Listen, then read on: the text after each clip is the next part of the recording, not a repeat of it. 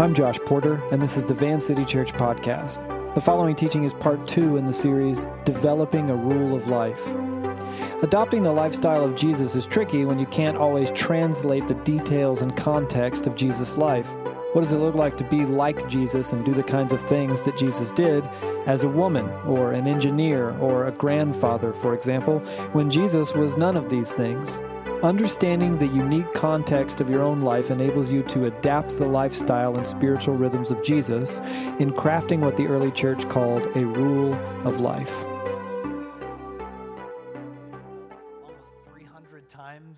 New Testament, while Christian shows up two or three, depending on your translation. So, based on the preferences of Jesus and the New Testament authors, I prefer the term disciple. For me, it has less to do with the mess that has been made of the title. But it is funny the pejorative implication said to, you know, waft like a stink from the word Christian, because in the beginning, it also had a very bad connotation just for very different reasons. And oh, the irony.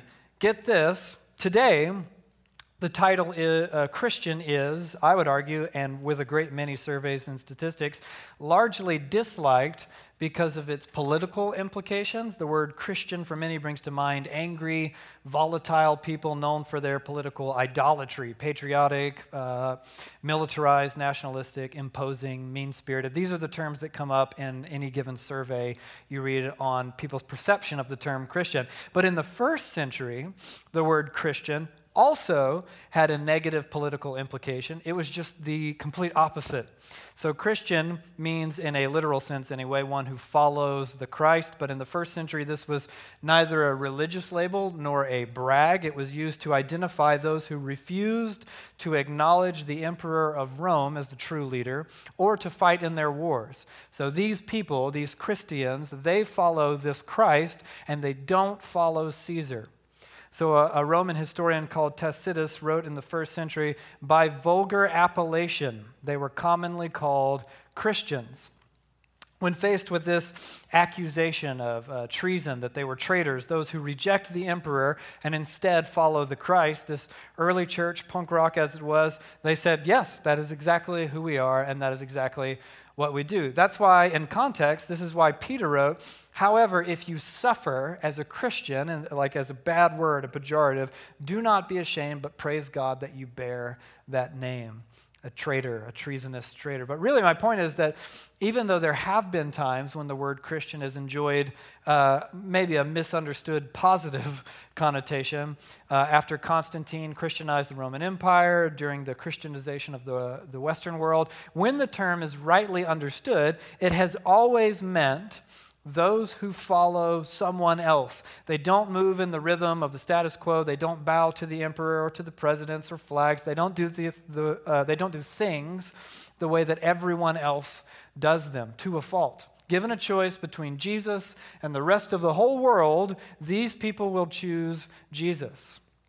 We follow Jesus. Following Jesus means doing the things the way that he did them, the way he told us to do them. But for a number of legitimate reasons, that's a very difficult thing to do because you can't just copy paste the lifestyle of Jesus into your own day to day world. Jesus was an itinerant peasant rabbi who lived and worked in the ancient Near East. Uh, none of us are any of those things, to my knowledge. Maybe some peasants, that's about it. So, how do you, as, say, a mother of young children, or a nurse or an engineer or a tattoo artist or a city worker or a dad or a husband or a wife, how do you embody the lifestyle of Jesus when Jesus was none of those things?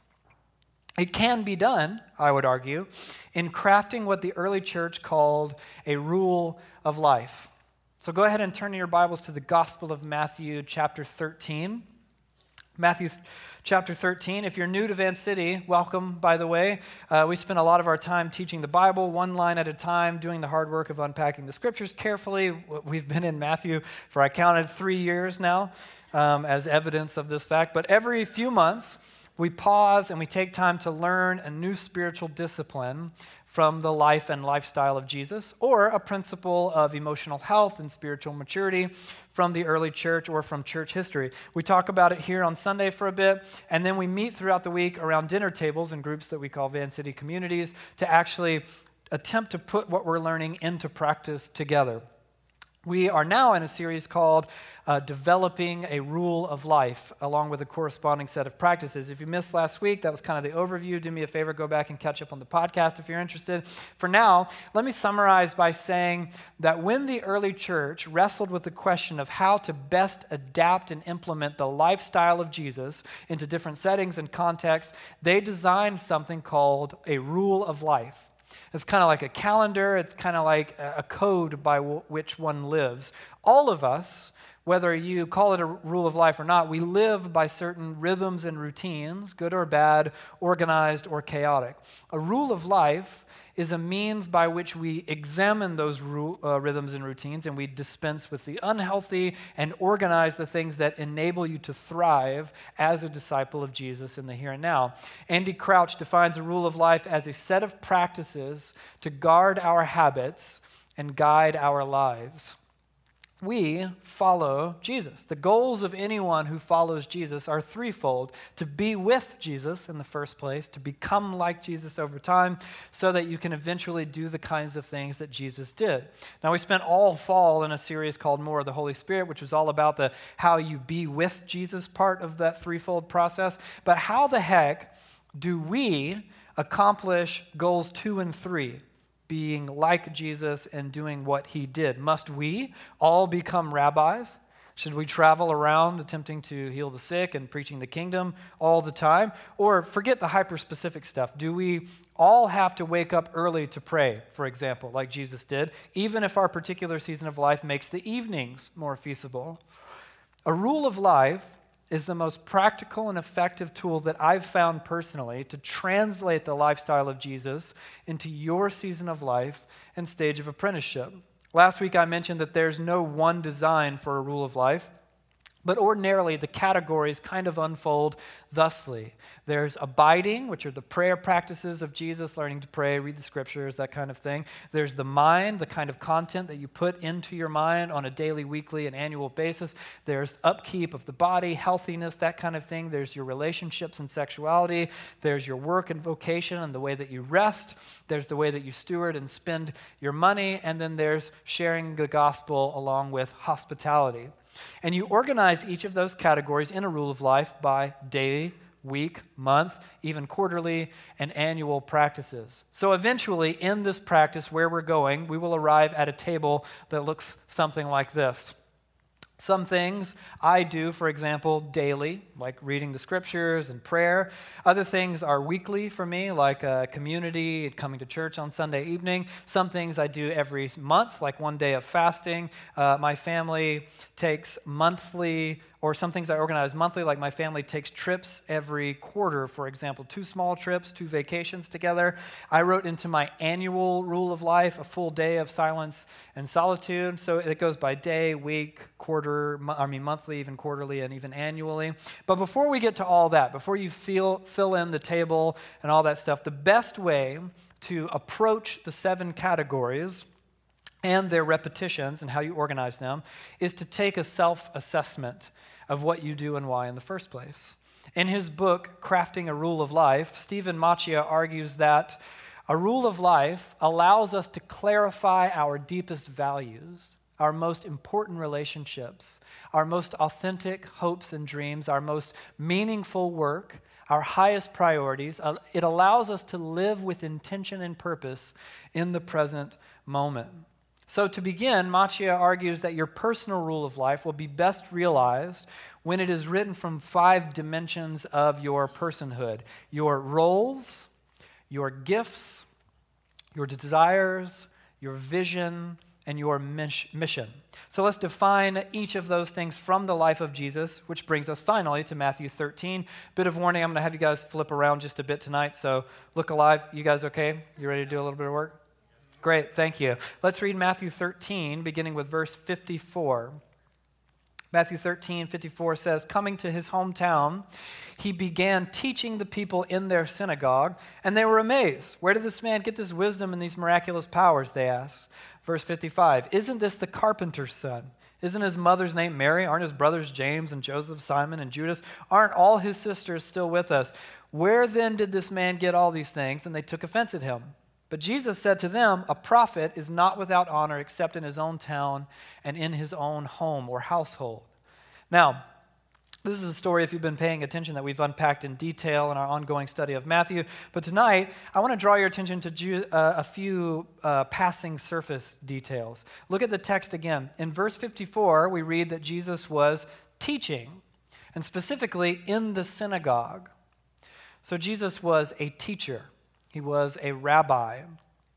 In verse 55, we read that Jesus is the son of the local carpenter, which sounds like a trivial uh, thing, but Je- learning Jesus' dad's profession tells us something fascinating about Jesus himself. In Jesus' context, he would have apprenticed his human dad, Joseph, in the family trade. The word translated as carpenter is tekton in Greek, which describes uh, specifically like a craftsman or an artisan. So we used to think that Jesus was a woodworker, but since there isn't much wood to speak of in Nazareth, scholars now believe he was more likely a stonemason of some kind. And for the decades, or first few decades of Jesus' life, that's what he was doing. He wasn't going around that we know of, healing the sick or preaching the kingdom. Um, in a very long season of Jesus' life, he was making things out of rocks with his dad. And that's what he did most of the time. He was the son of a craftsman. He was a craftsman himself. And then that verse goes on Isn't this the carpenter's son? Isn't his mother's name Mary? Aren't his brothers James, Joseph, Simon, Judas? Aren't all his sisters with us? Which is interesting. Jesus had a mother, that much we knew. He also had brothers and sisters. So Jesus was a son, and he was a sibling. And before the story ends, Jesus himself adds, He said to them, A prophet is not without honor except in his own town and in his own home. Jesus understood himself to stand in the tradition of Old Testament figures like Isaiah and Jeremiah, who came to provoke and inspire Israel to turn their hearts back to Yahweh. Jesus was a prophet. But he was more than that. Turn a few chapters to the right to Matthew chapter 16. And when you get there, read along beginning with verse 13. When Jesus came to the region of Caesarea Philippi, he asked his disciples, Who do people say the Son of Man is? Now, uh, notice in context, Jesus travels with his apprentices, his disciples, who he describes in the story not as just his students, but as his close friends. So Jesus was a friend. And he goes on in verse 14 they replied, Some say John the Baptist, others say Elijah, still others Jeremiah, or one of the prophets. But what about you? Jesus asked. Who do you say I am? Simon Peter answered, You are the Messiah, the Son of the living God. And Jesus replied, Blessed are you, Simon, son of Jonas, for this was not revealed to you by flesh and blood, but by my Father in heaven. In other words, you, you got it right. That's exactly who I am. Jesus wasn't just a prophet like Isaiah or Jeremiah. He was, but he was more than that. Both he and his close friends understood that he was the long awaited king of Israel, or the anointed one, or the Messiah. And he was more than that as well. He was the Son of the living God. And from the roles that Jesus fulfilled, we also learn about his unique gifts.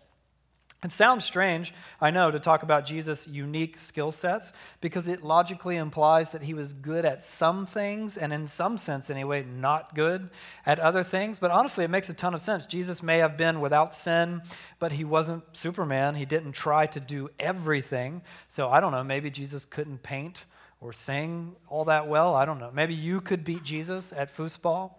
Um, we'll see, won't we? I'd like to think so. And who wants to beat Jesus at foosball? I think that would be shameful. I'll give it a shot. So maybe he wasn't awesome at everything because it wasn't his job to do everything. And I can think of few things more freeing than understanding that and taking it very seriously. But he was particularly gifted in many ways. In the Gospels, we learn that he was good at teaching and leading. He was actually the best at those things ever. He was very good interpersonally with people. He was intellectual. He was into academia. He studied the Torah and philosophy. He was into craftsmanship. He was an artisan. He could build things. He was creative. He told stories out of nowhere, little narratives that he designed to teach people. He was hospitable. He spent time with people that ordinarily other people wouldn't spend time with, just to name a few things that Jesus was good at. And these roles and skills informed the desires of Jesus. Turn a few chapters to the right, once again, to Matthew chapter 23. Matthew 23. As a Jewish man, a son and a brother, a rabbi, a prophet who was gifted in teaching and understanding the Torah, in his ability to care for others, there were things that Jesus wanted for his life and for the world around him. Let's read Matthew 23, verse 37. It's beautiful. Jesus says, Jerusalem, Jerusalem, you who kill the prophets and stone those who sent to you, those sent to you, how often I have longed to gather your children together as a hen gathers her chicks under her wings, and you were not willing. Jesus wanted to use his roles and his gifts to teach and show Israel specifically the truth and to bring them back to God. And in doing so, bring the whole world back to the heart of God. Of course, that's not the only thing Jesus wanted. We also read all throughout the Gospels about the way that Jesus longed to seek the people he called the lost, meaning those who do not know the truth uh, of God or who have wandered from the truth of God. When Jesus took his first communion, what we call the Lord's Supper, with his closest friends, he told them, and I quote, I have eagerly desired to eat this Passover with you meaning he wanted to be with his students, his friends. He wanted to know them and to share his most personal moments of life with them. And Jesus' roles and desires informed both his vision for life and his mission in the world. Jesus understood himself to be inaugurating God's kingdom. That was the primary topic of Jesus' teaching, the kingdom of God. He explained his vision and his mission by quoting the prophet Isaiah The Spirit of Yahweh is on me because he has anointed me to proclaim good news to the poor. He has sent me to proclaim freedom for the prisoners and recovery of sight for the blind, to set the oppressed free, to proclaim the year of the Lord's favor. The authors of the New Testament explain his mission in beautifully simple terms. In Acts, we read this about Jesus God anointed him, Jesus of Nazareth, with the Holy Spirit and power, and he went around doing good and healing all who were under the power of the devil because God was with him. And my personal favorite summation of Jesus' ministry from 1 John the reason the Son of God appeared, the reason the Son of God appeared was to destroy the devil's work the mission of Jesus. Now, here's where I'm going with all that. The things that Jesus did, his rhythms and routines, his habits, his disciplines, they, they weren't haphazard or arbitrary. They were deliberate. Jesus knew what he was doing. He didn't just wake up early and figure, well, I'm up. I might as well go be alone and pray while I'm at it. He planned to do that. He didn't just wander into the wilderness by mistake and figure, well, I'm lost. I might as well fast for 40 days to be super spiritual in case the devil shows up. What a coincidence. Here he is, you know. Jesus understood his unique roles. He understood his skill sets. He understood what he wanted, his vision and his mission in the world, what God wanted from him. And out of all that, Jesus crafted what we now call a rule of life. To craft a rule of life for this season and this stage of your apprenticeship, you have to think about who you are and what you're good at, the things God has asked you to do, and the person He's asked you to be. So, the idea this week, uh, when you meet with your Van City community or with a couple of friends, if you're not in one yet, we're inviting you to think through each of these dimensions of your personhood. But first, uh, a brief word on each. It begins with the roles that you fulfill in your life. Your personal rule of life is framed in the context of your primary relationships. So think through them, the roles that you play in each. Are you a friend or a sister or a brother? Are you a son or a daughter? Are you a husband or a wife, a mom or a dad? Are you a leader? Are you a collaborator? Are you a support system? Are you an artist or an entrepreneur or a nurse or a contractor, or a pilot or an engineer? Now, to be sure, your roles are not your identity in the strict sense, meaning your identity is actually exceedingly simple according to the Bible. You are God's beloved daughter, you are God's beloved son. So you, may also be an artist or an engineer, but if that was taken from you, and it could be, you'd still have who you are, beloved of God. That's, it's that simple. But that doesn't mean that your roles don't matter. They do. They're tethered to the people in your life and the things that God has asked you to do with your life. Some experts argue that it's impossible to maintain more, more than five to seven major roles and remain healthy and balanced as a human being in the process. And they're probably right. So, part of your rule of life, prep work, will mean taking a good look at each role you play, how many there are, which ones drain you, and which ones are life giving. Which of your roles are healthy and which roles are decidedly less so? And then, based on your season of life and stage of apprenticeship, which roles require the most attention and which should be uniquely prioritized? And next comes your gifts. To craft a rule of life, you need to understand your gifts, your natural talents, and your unique wiring and personality. In what ways has God gifted you to do good in the world for the sake of the kingdom? Are you naturally hospitable? Or are you, by nature and design, a very patient person or an empathetic person? What are your talents? Can you sing or paint or build or solve problems or make things? How would the people closest to you answer those questions about you if you asked them? And you can do that, by the way. How does your particular temperament factor into all those things? Are you intellectual and reserved? Or are you social and outgoing? Are you optimistic and idealistic? How do you walk through pain and suffering? Think through your gifts and your talents and your temperament, and then ask yourself, what are my deepest longings? Or another way of asking that, or what are my core values? What are your desires? What desire has God nestled deep in your soul, the pursuit of which brings you to life with great joy? Do you want to see justice done in the world in some specific way? To care for foster kids or to care for the poor or to combat racism and oppression? Do you want to change something wrong in the world or add something to the world that you think is missing? Ask yourself, based on these deep desires, how much of your life, as it is right now, actually flows from and back into the deepest desires of your heart? And if you look at those desires on paper, are they consistent with the way God made you? And what He's asking of your life. Now, remember, that doesn't necessarily mean that if your desire isn't to be like a foreign missionary or work for a justice nonprofit, then it isn't from God. God may have placed a desire on your heart to cook or to raise kids, or to write music, or to teach, or to work in an office, things that in their own way contribute goodness to the world for the sake of the kingdom. What are the desires of your heart? If you can articulate those desires, you can set them within a long term vision for your life. This part is big and broad. It's like life's work that will likely feed into most things you do rather than just one thing you do for a certain season. So when I wrote mine, I wrote down in my journal, What will be said of me when I'm dead? Because, of course, I had to frame it in as morbid terms as possible. Maybe your vision is to act as a spiritual mother or to create things that draw one's attention back to God, or to do and inspire justice in a certain time and place in the world. And then ask yourself, what am I currently doing to pursue my vision? Or another way of asking that is, what is my mission? What are the specific purposes unique to this season and stage God is inviting you to fulfill, to live out of your roles and your gifts and your desire and your vision? What roles and relationships need more attention in order for you to fulfill your mission? Which roles and relationships need to decrease or possibly even be eliminated? What responsibilities need focus and attention, attention? On which should you pump the brakes for a season or altogether? These are the dimensions that will inform your rule of life your roles, your gifts, your desires, your vision, and your mission.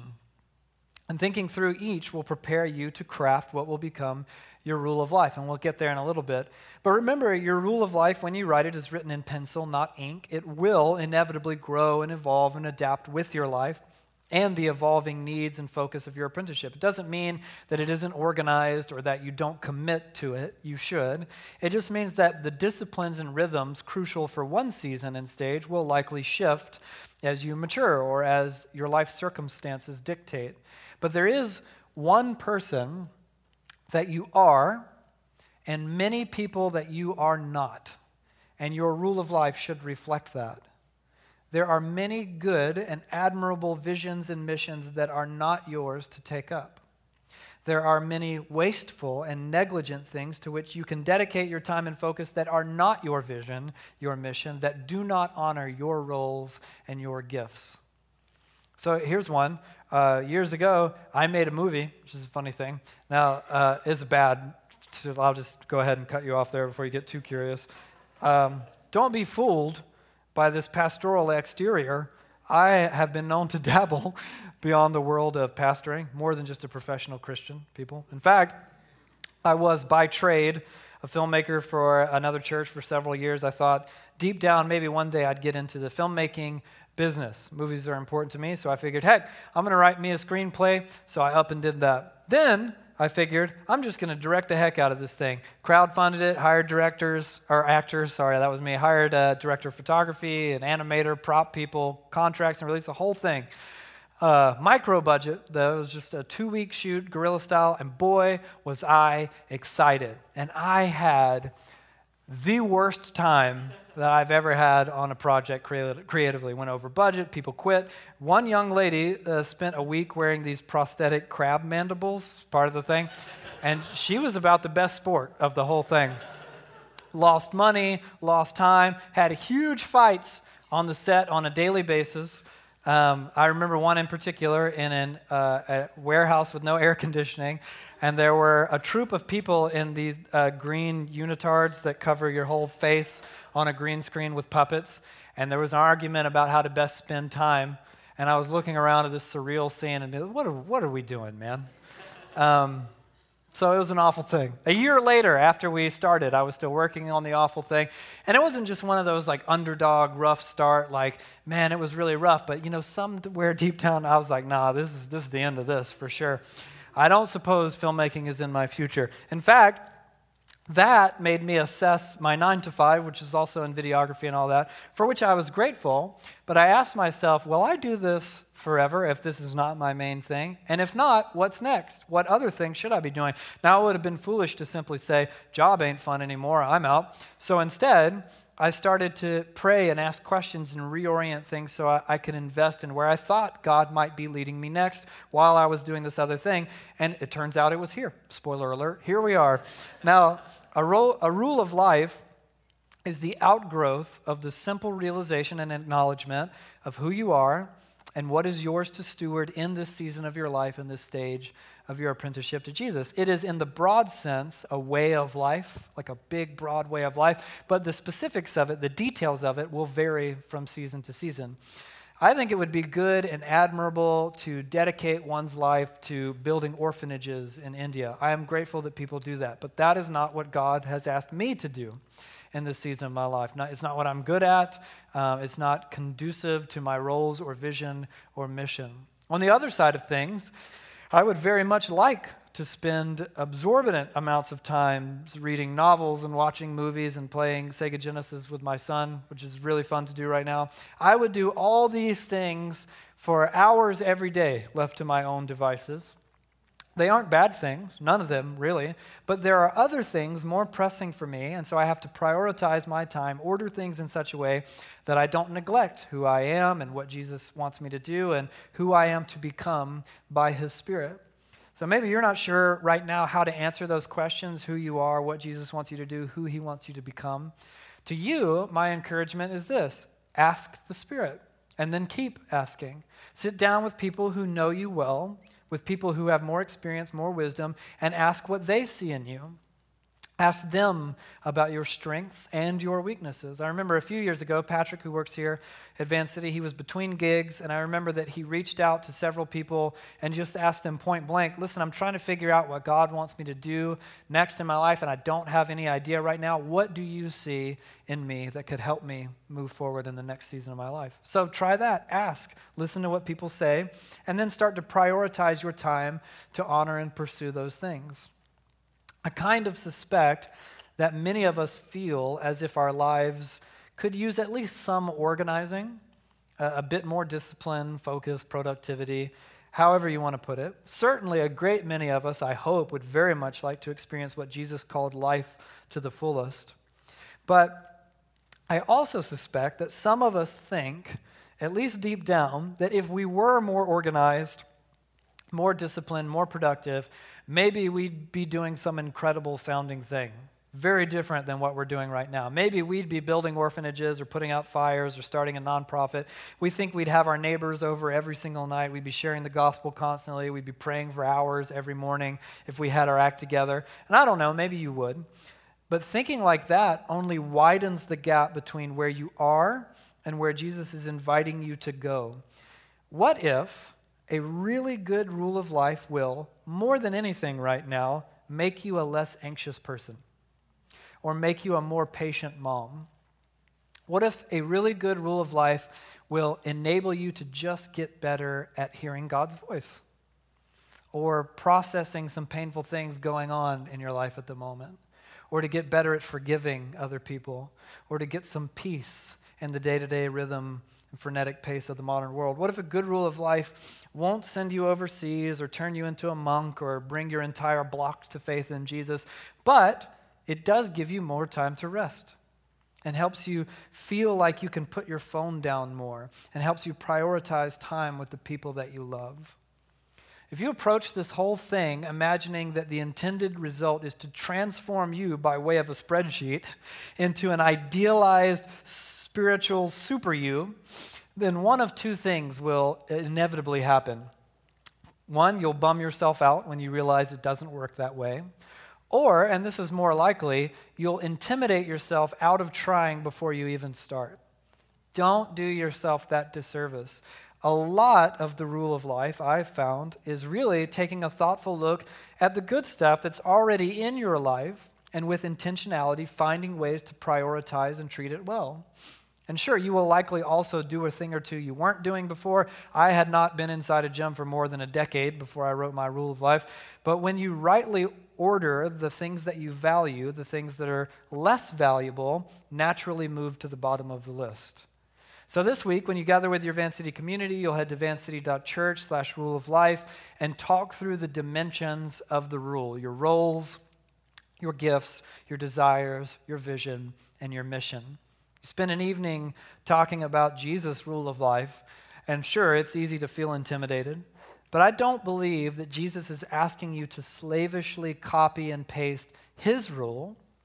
I think he's inviting us to ask, how would Jesus' lifestyle look in my time and place, my season of life, my stage of apprenticeship? What does the lifestyle of Jesus look like for a teacher, or an artist, or a parent, or a student? How does it look for someone much younger than Jesus was to adapt his rule of life, or much older than Jesus was to adapt his rule of life? That's what it means to follow Jesus. And we follow Jesus, whatever you call us. So, with that in mind, let me pray and ask God's Spirit to empower us to follow Jesus well.